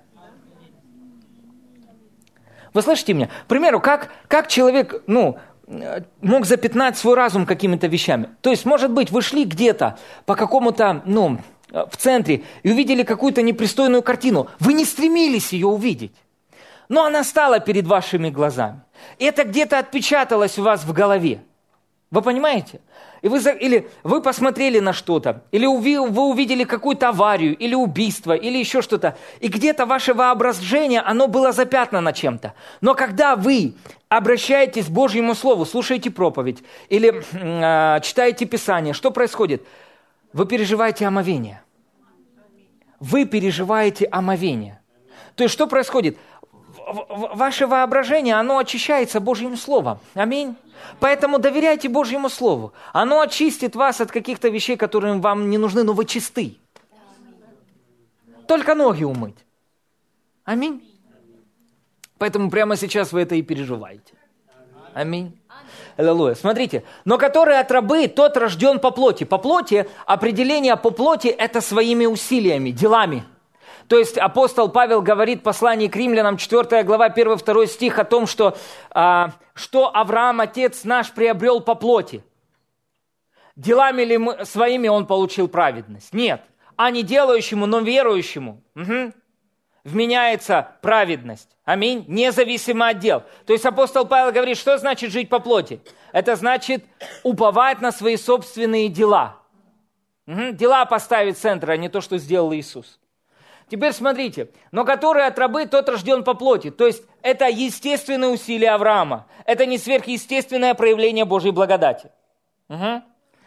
Ну, Исаак уж точно появился сверхъестественно, так или нет? Ну, как от столетней. Она сказала, Бог смех мне сотворил. Исаак это смех. Сделайте ха-ха-ха. А который от свободной, тот по обетованию. Смотрите, дальше что Писание говорит. В этом есть и насказание, то есть какой-то определенный прообраз, образ. Это два завета. Один от горы Синайской, где был дан закон? На горе Синай. Рождающий куда? То есть, если человек живет под законом, он где? Если люди, людей в церкви помещают под закон, это что? Так нам нужно быть там или нет? Угу. Мощное откровение. который есть Агарь. Агарь символизирует закон, рабство, гору Синай. Надо про, к, эту кафедру с горы Синай перетянуть на гору Сион. Смотрите дальше, что написано. Ибо Агарь означает гору Синай в Аравии и соответствует нынешнему Иерусалиму, потому что он с детьми своими в рабстве. То есть э, евреи еще под законом. Смотрите, следующее, 26 стих а внешний Иерусалим свободен, он матерь всем нам. 27 стих.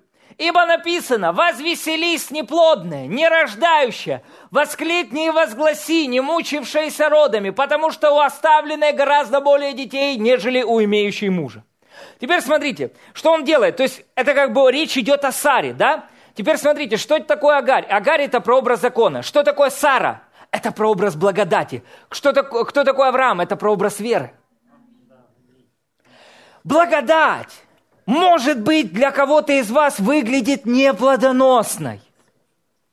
Знаете, что я увидел? Что чем больше я проповедую благодати, тем больше я ну, где-то встречаю людей, которые, знаете, ну как, ну и что, ну прощены все грехи, да, Иисус все сделал, да, Иисус в центре, но надо делать.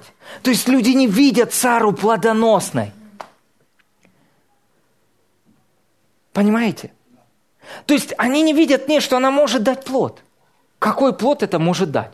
Если мы будем учить людей о том, что все их грехи прощены, они же больше грешить будут. Надо их загрузить законом, тогда они хоть чуть-чуть осуждения будут испытывать и меньше грешить будут. Кто нам дал право решать, что нам проповедовать? Бог уже сказал свое слово, что Он послал нас проповедовать Евангелие Божьей благодати. Он послал нас быть свидетелем Его любви, что все наши грехи прощены. И я от имени лица Господа возвещаю вам прощение всех ваших грехов. Ваши грехи прощены. И в этом откровение о том, что сделал для вас Бог. Смотрите, дальше что написано. 28 стих. Мы, братья, дети обетования по Исааку. Это про нас. 29 стих. Но как тогда, рожденный по плоти, в результате усилий, дел, гнал рожденного по духу, по благодати, который был рожден? Так и ныне. Ничего, знаете, как ничего нового под солнцем. Смотрите, 29 э, следующий стих. 30. Что же говорит Писание? Изгони рабу и сына ее,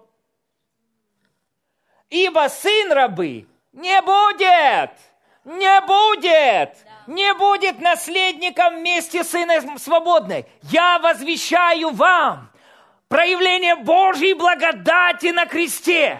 Я изгоняю всякий законнический образ, всякое смешение – из вашей жизни во имя Иисуса Христа. Для чего? Чтобы вы вступили в ваше наследие. Чтобы вы начали обладать всем тем, что Иисус приобрел для нас на кресте. Послушайте, не защищайте Агарь. Не защищайте Агарь. Отдайте предпочтение Саре. Почему? Потому что Бог говорит – что э, семя наречется в Исааке. То есть, другими словами, вот то, что кажется таким неспособным приносить плод, это прославит мое имя. И смотрите, не будет наследником вместе с сыном свободной. Причина почему? Многие верующие не вошли в свое наследие. Заключается не в том, что они мало делали. Многие из нас, я, я вам честно скажу, многие из вас, я знаю, я знаю, что многие из вас сильно старались. Вы много чего делали. Вы делали то и это. Вы служили, вы постились, вы молились, посещали молитвенные собрания, э, ночные молитвы и так далее. Но где-то, знаете, было это смешение, и вы ожидали, что именно за это Господь вам что чем-то воздаст, послушайте. Евангелие – это все об Иисусе и о том, что сделал Он. Все наши молитвы, все наши действия – это просто реакция на то, что Он сделал. Аминь. Но никак не условие заставить Бога что-то сделать для нас. Почему? Потому что Он однажды явился, чтобы сделать для нас все. И теперь нам нужно поверить в то, что Он сделал. Бог простил вам все грехи. Аминь. И мы не те гностики, которые утверждали, знаете, живя в мире, что во мне греха нет. Послушайте, у нас был грех. Мы согрешали вместе с вами. Но послушайте, для этого мы и пришли ко Христу, чтобы Он освободил нас от греха. И если Он освободил нас от греха, то это, как говорит пастор Владимир из Миргорода, по-настоящему. Откройте последнее местописание. Денис, можешь выйти поиграть?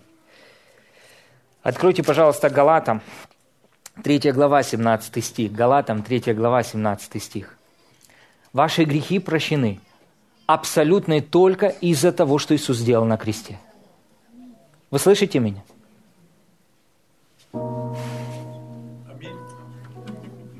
Знаете, некоторые сидят, и для вас это новость, да?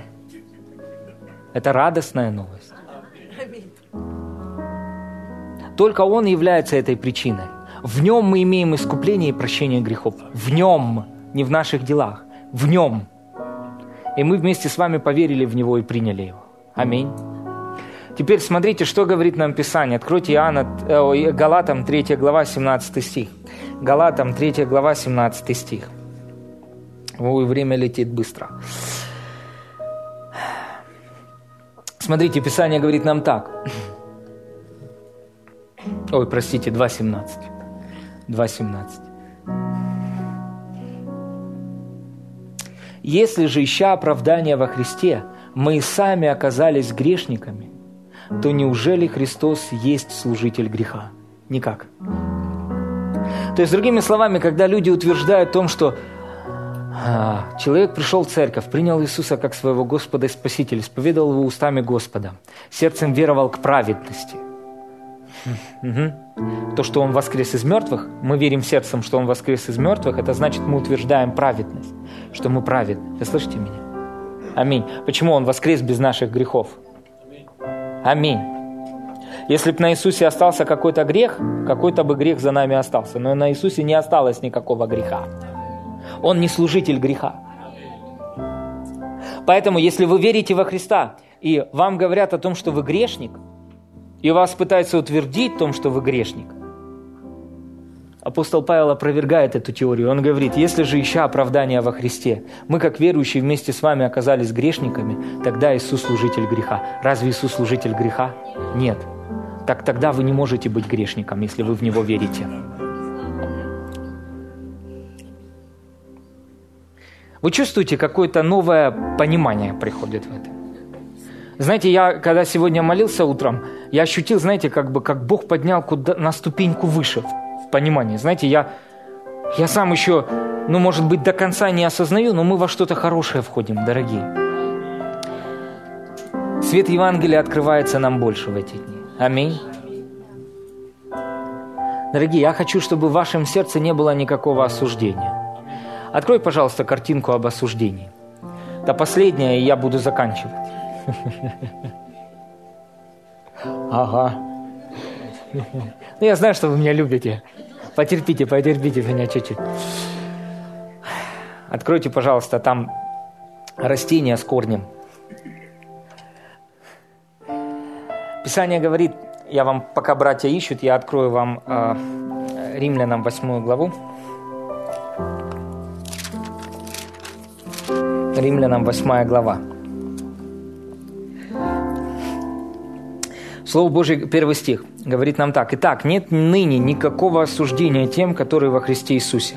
И а, у нас стоит «живут не по плоти, но по духу». В оригинальном греческом тексте этого нет.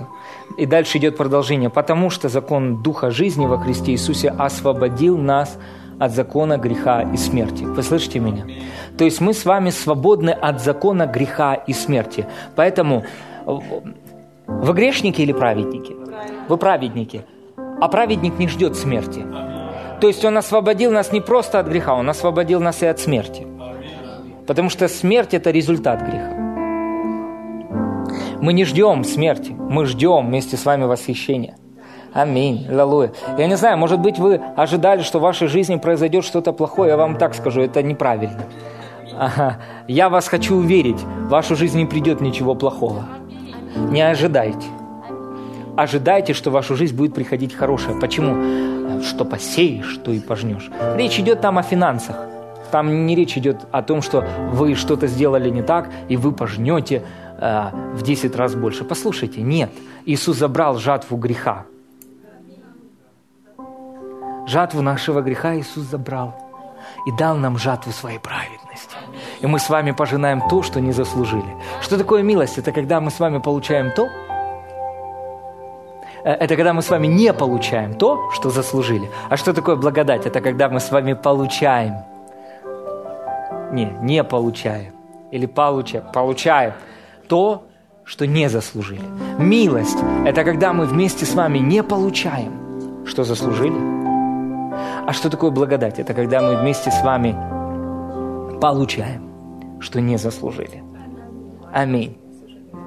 Поэтому, когда вы смотрите на эту крышку завета, вы должны понимать, все грехи прощены. Бог простил мне все грехи. Я, если ты грех не исповедовал, он прощенный. Вы слышите меня? Просто зачем нам нужно э, исповедовать праведность? чтобы не впустить осуждение. К примеру, когда вы сделали что-то не так, вы можете впустить осуждение. Вы... И дьявол, знаете что? Он даже не говорит, что ты обманул. Знаете, как он говорит? Я обманул. Даже дьявол понимает, что вы не грешник. Поэтому он не говорит «ты обманул», он говорит «я обманщик, я обману». Он хочет, чтобы вы отождествляли себя с ним. Почему? Потому что вы абсолютная праведность. Если человек начинает принимать мысли дьявола, я грешник, я обманул, я... Я не говорю о том, что нужно обманывать, вы слышите меня.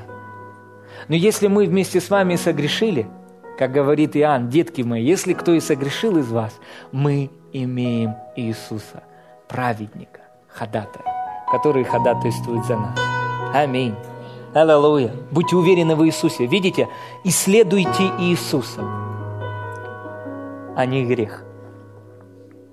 Аминь. Исследуйте Иисуса, а не себя. а Иисус откроет вам вас. Мера познания Христа – это мера познания вас самих. То, насколько вы знаете Иисуса, вот настолько вы знаете себя, как рожденного свыше человека. То, насколько вы исследуете Иисуса, настолько вы исследовали себя. На, нашли эту картинку? Нет ее? Нет? Хорошо. Я хотел показать, что самый глубокий корень – это осуждение. Вы слышите меня? Многие люди, знаете, они срывают листья с этого дерева. Знаете, вот мне нужно решить проблему исцеления, вот мне нужно решить проблему э, э, здоровья и так далее. Смотри, там в фотографиях можешь найти. Я, нам нужно это показать. Только сними с э, самолетика. В фотографиях есть у меня эта картинка. И знаете, что происходит? Очень многие люди, они, мне нужно исцеление. И они бегут в церковь за исцеление. Мне нужно а, обеспечение. И они бегут, мне, ну, если это нужно, мне нужно. А потом, знаете, к чему церковь, даже мир к этому приходит? Что вся проблема в страхе, вы боитесь. И знаете, э, люди пытаются в мире освободиться от страха. И что-то у них получается. Но самый глубокий корень всех проблем в жизни человека – это осуждение. Почему люди болеют? И люди в церквях болеют? Потому что присутствует осуждение. Помните, что делает Иисус, когда к нему спускают человека больного? Дорогие, это очень сильно. Знаете, что делают с этим человеком? Спускают его, и первое, что Иисус говорит, Он не говорит ему, будь исцелен. Он говорит, прощаются тебе все грехи. То есть Он указывает на корень болезни. То есть прощаются грехи, это значит нет никакого осуждения. Я тебя не осуждаю. То есть, если Бог осуждает вас, Он несправедливо поступает к Иисусу. Послушайте, Бог очень сильно любит Иисуса. И любит вас, конечно же. И Он не будет осуждать ни Иисуса, ни вас. Почему? Потому что однажды Он излил весь свой гнев на Иисуса, чтобы на вас излить всю свою любовь и благодать. И именно это изменяет вашу жизнь. Это дает вам способность убегать от греха. Что? Присутствие Божьей в вашей жизни. Благодать обеспечила присутствие Божьей в вашей жизни. Вы знаете, что Бог с вами? Чем больше вы будете осознавать присутствие вашей, Божьей в вашей жизни, тем больше вы будете жить в победе. Бог с вами. Успех – это не когда у вас что-то есть. Успех – это когда у вас кто-то есть. У вас есть Бог. Библия говорит, что Иосиф был успешен, потому что с ним был Бог. А когда у вас есть Бог, у вас есть все. Как с ним? Он не дарует нам и все остальное. Аллилуйя, слава Богу. Вместе с присутствием Божьим в вашу жизнь пришло богатство. Вместе с... Знаете, что Иисус не приходит с пустыми руками? В одной руке Иисус назван в, кни... Э, в послании к Коринфянам а, мудростью нашей, премудростью. И в одно, Библия говорит, что в одной руке у премудрости долгоденствие, а в другой руке богатство. Знаете, что делает Иисус? Когда Он приходит, Он заходит вот так.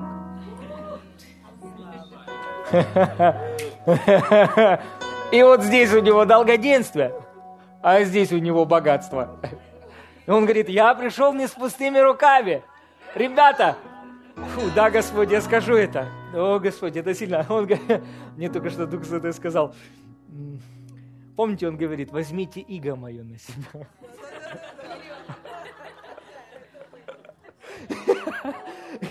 Иго мое не давит, бремя мое легкое. Другими словами, говорит, ребята, снимите это с меня. Возьмите это. Это для вас. Сколько я буду вот тут стоять и держать вот это вот все. Опустошите мои руки. Примите долгоденствие, примите богатство. Аминь. Аллилуйя. Бог сделал нас богатыми. Намного выше всякого воображения. Аминь. Аллилуйя. Слава Богу. Смотрите, э, э, это сорняк. Теперь обратите внимание, видите, разрушенный брак. Знаете, раньше я думал, думаю, Боже, ну в чем проблема? Вот в чем проблема? Вот, ну там, допустим, разрушенный брак, в чем проблема? И Господь ответил мне. Потом недостаток. Потом болезнь. И все это, видите, на поверхности, все это видно, так или нет. Но смотрите, есть корень, который иногда не видно. И вот теперь смотрите. Библия или Новый Завет открывает нам, что Иисус разобрался не просто с листьями. Он разобрался с корнем проблем. И знаете, многие люди доходят до страха и стресса, и они освобождаются от страха и от стресса. И как бы вроде бы нормально, знаете. Но есть самый глубокий корень всех проблем. Самый глубокий корень всех проблем – это осуждение. И Библия говорит нам в Новом Завете, что Бог не послал нас проповедовать осуждение. Корень всех проблем – он послал нас проповедовать оправдание, решение в корне всех проблем. Когда вы провозглашаете, что вы праведность Божья во Христе Иисусе, знаете, о чем вы говорите? Я богат.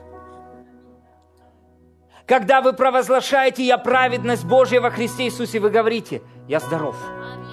Когда вы провозглашаете «Я праведность Божья во Христе Иисусе», ваша семья – она будет созидаться. Аминь. Когда вы верите в то, что все ваши грехи прощены, осуждению нет места. Знаете, кто осуждает или кто обвиняет? Дьявол. Дьяволос или хасатан – это значит обвинитель братьев. Это тот, кто бьет обвинением. И он пытается, он не может обвинить теперь вас пред Богом. Почему?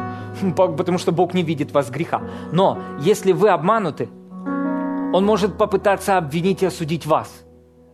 И я уже говорил, что он не говорит «ты грешник», он говорит «я грешник». Почему? Да даже дьявол понимает, что вы праведник. Но если вы принимаете его мысли как свои мысли, человек начинает жить под осуждением. Осуждение при, приводит страх. Угу. Страх приводит к болезням, разрушенному браку и недостатку. Послушайте, но когда вы позволяете Божьей благодати освободить вас в корне, знаете, что с вами происходит? Вы становитесь вот таким. Мне, знаете, часто люди говорят, пастор, а что это такое веселый? Ой-ой-ой. Послушайте, Бог не вменил мне греха. Я свободен от греха. Грех не имеет власти в моей жизни, потому что я не под законом, а под благодатью. Бог простил мне все грехи, вне зависимости от того, что сделал я. Я в это поверил. И теперь в моем сердце есть вечная радость. И я верю в Сару. Я верю в Сару. И я верю, что у меня от нее будет плод. Да, может, немножко нужно подождать. Но он будет. И плодом будет Исаак, смех и радость. Плодом веры в благодать будет победоносная жизнь. Аминь.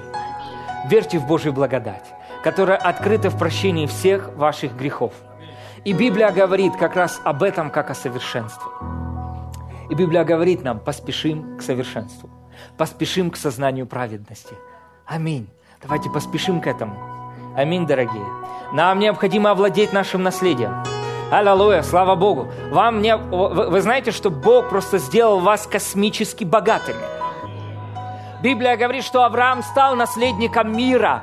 И знаете, когда я посмотрел, что значит наследник мира, это космос. Я думал, наследник мира, ну, то есть это значит покой, знаете, спокойно жил себе, и все, все было хорошо. Послушайте, покой в это входит, но речь идет о том, что он стал обладателем мира. Если вы наследник мира, обеспечение в это входит. Но когда вы исследуете Иисуса, что происходит? Незаслуженное благоволение начинает проявляться в вашей жизни, и благоволение заставляет хорошие вещи идти в вашем направлении. Когда вы исследуете Иисуса, это не будет бесплодно, потому что как с Ним не дарует вам и все остальное.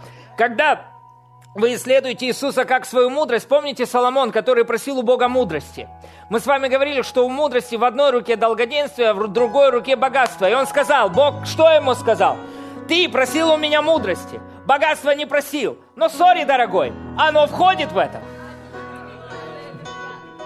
Оно входит в это.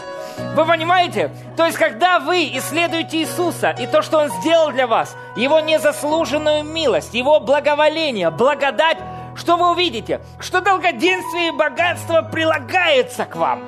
Аминь. Вы понимаете? То есть примите Иисуса. Он не приходит с пустыми руками. Снимите с него бремя. Возьми, да, и знаете, что нужно делать? Смиряюсь, Господь. Я беру, да, аминь, аминь, да, аминь. Да, Иисус, моя мудрость, спасибо тебе. Я благодарен тебе, что даже того, чего я не просил, ты мне даешь. Как с ним он не дарует вам и все остальное. Теперь смотрите, если Бог не дал нам за нас архангела Гаврила, хотя он мог, но он не послал архангела Гаврила, к примеру, понимаете, да? А послал своего сына. То есть самое лучшее, что у него было. Как самым лучшим он не даст нам самое лучшее? М? Если Бог простил нам все грехи, что ему дать вам путевку на Мальдивы проблема? Нет, вообще. Аллилуйя! Это церковь. В этой церкви люди ездят на Мальдивы отдыхать. Без всякого стыда, осуждения. Аминь, слава Богу. И знаете, вы сделаете селфи и скажете, Бог любит меня.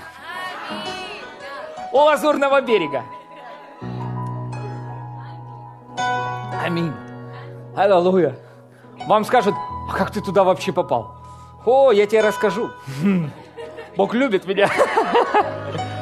В мою жизнь пришел Иисус. Знаете, что вам нужно отдыхать?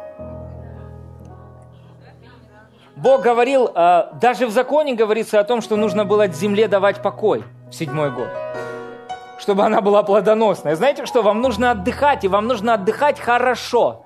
Не, ну я поеду в Карпат. Не, Карпаты хорошо, слава Богу, но вам нужно отдохнуть так, чтобы до вас никто не дозвонился.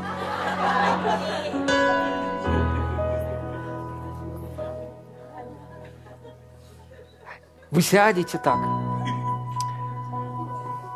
На белом песочке, ножка на ногу. И волна за волной. И вспомните место. О, а пастор проповедовал 1 Иоанна 17, 1 э, Иоанна 1 глава, там в 17-18 18 стихе написано, что благодать на благодать. И в оригинале это звучит как бы волна за волной. Благодать, как волна за волной, будет настигать вас. И вы, и вы сидите на этом белом песочке и думаете, вау, благодать на благодать. Одна волна благодати приходит, вторая волна благодати приходит. Бог любит меня. Бог... И дьявол, как? И что они тебе подумают? Ты смотри, поехал отдыхать. А вы такие, благодать на благодать. Бог любит меня, и нет никакого осуждения, стыда и чувства вины. А я еще запишу передачу о покое.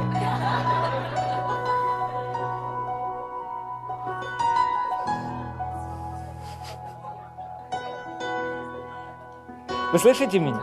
Бог любит вас. Аминь. Бог любит вас. Скажите, Бог любит меня. И нет никакого осуждения. Поэтому, что, что Библия говорит нам? Что корень осуждения удален из нашей жизни. Нет никакого осуждения. То есть, когда в вашу жизнь пытается прийти осуждение, вспомните слова пастора Евгения, это ложь а дьявола. Это дьявол пытается обвинить вас ты недостаточно молился. Это дьявол пытается обвинить вас. Ты недостаточно читал Библию. Это дьявол пытается обвинить вас. Знаете, что бы мы ни делали, всегда будет недостаточно. Даже если мы сделаем это очень хорошо.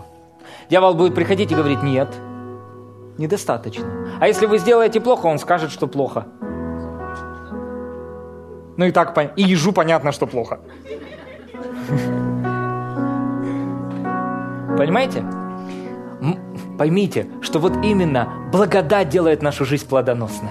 Бог хочет, чтобы от Сары у нас был сын, понимаете? Ну все. Поэтому что нам нужно сделать? Смириться под крепкую руку Божью. Выйти из центра, перестать думать о том, как мы можем решить эти проблемы, а начать позволять Божьей благодати проявляться в нашей жизни и приносить плод через веру. Аминь.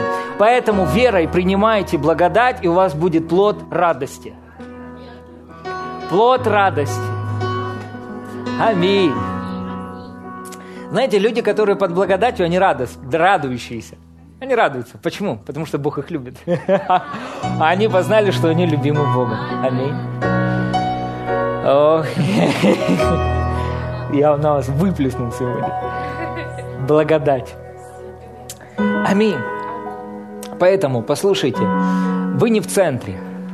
То, что сделал Иисус, Он и Его дела в центре. Исследуйте Иисуса и увидите плоды в своей жизни. Больше видите Иисуса в Библии. И это сделает вашу жизнь, христианскую жизнь, по-настоящему плодоносной. Результатом этого будет святость, но это плод.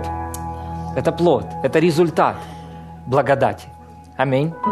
Вашей жизни. Поэтому нет ныне никакого осуждения. Еще последняя мысль, которую я скажу. Я могу проповедовать целых пять часов, потому что я вам говорю, я заряжен. Я мог бы вам еще преподать сегодня книгу Откровения. А, а хотите? Аллилуйя. Это, это книга радости. Вот. Так э, что очень важно, чтобы вы понимали, что, помните, э, Давид и Голиаф, помните, почему Давид мог победить? Господь дал мне мощное откровение об этом.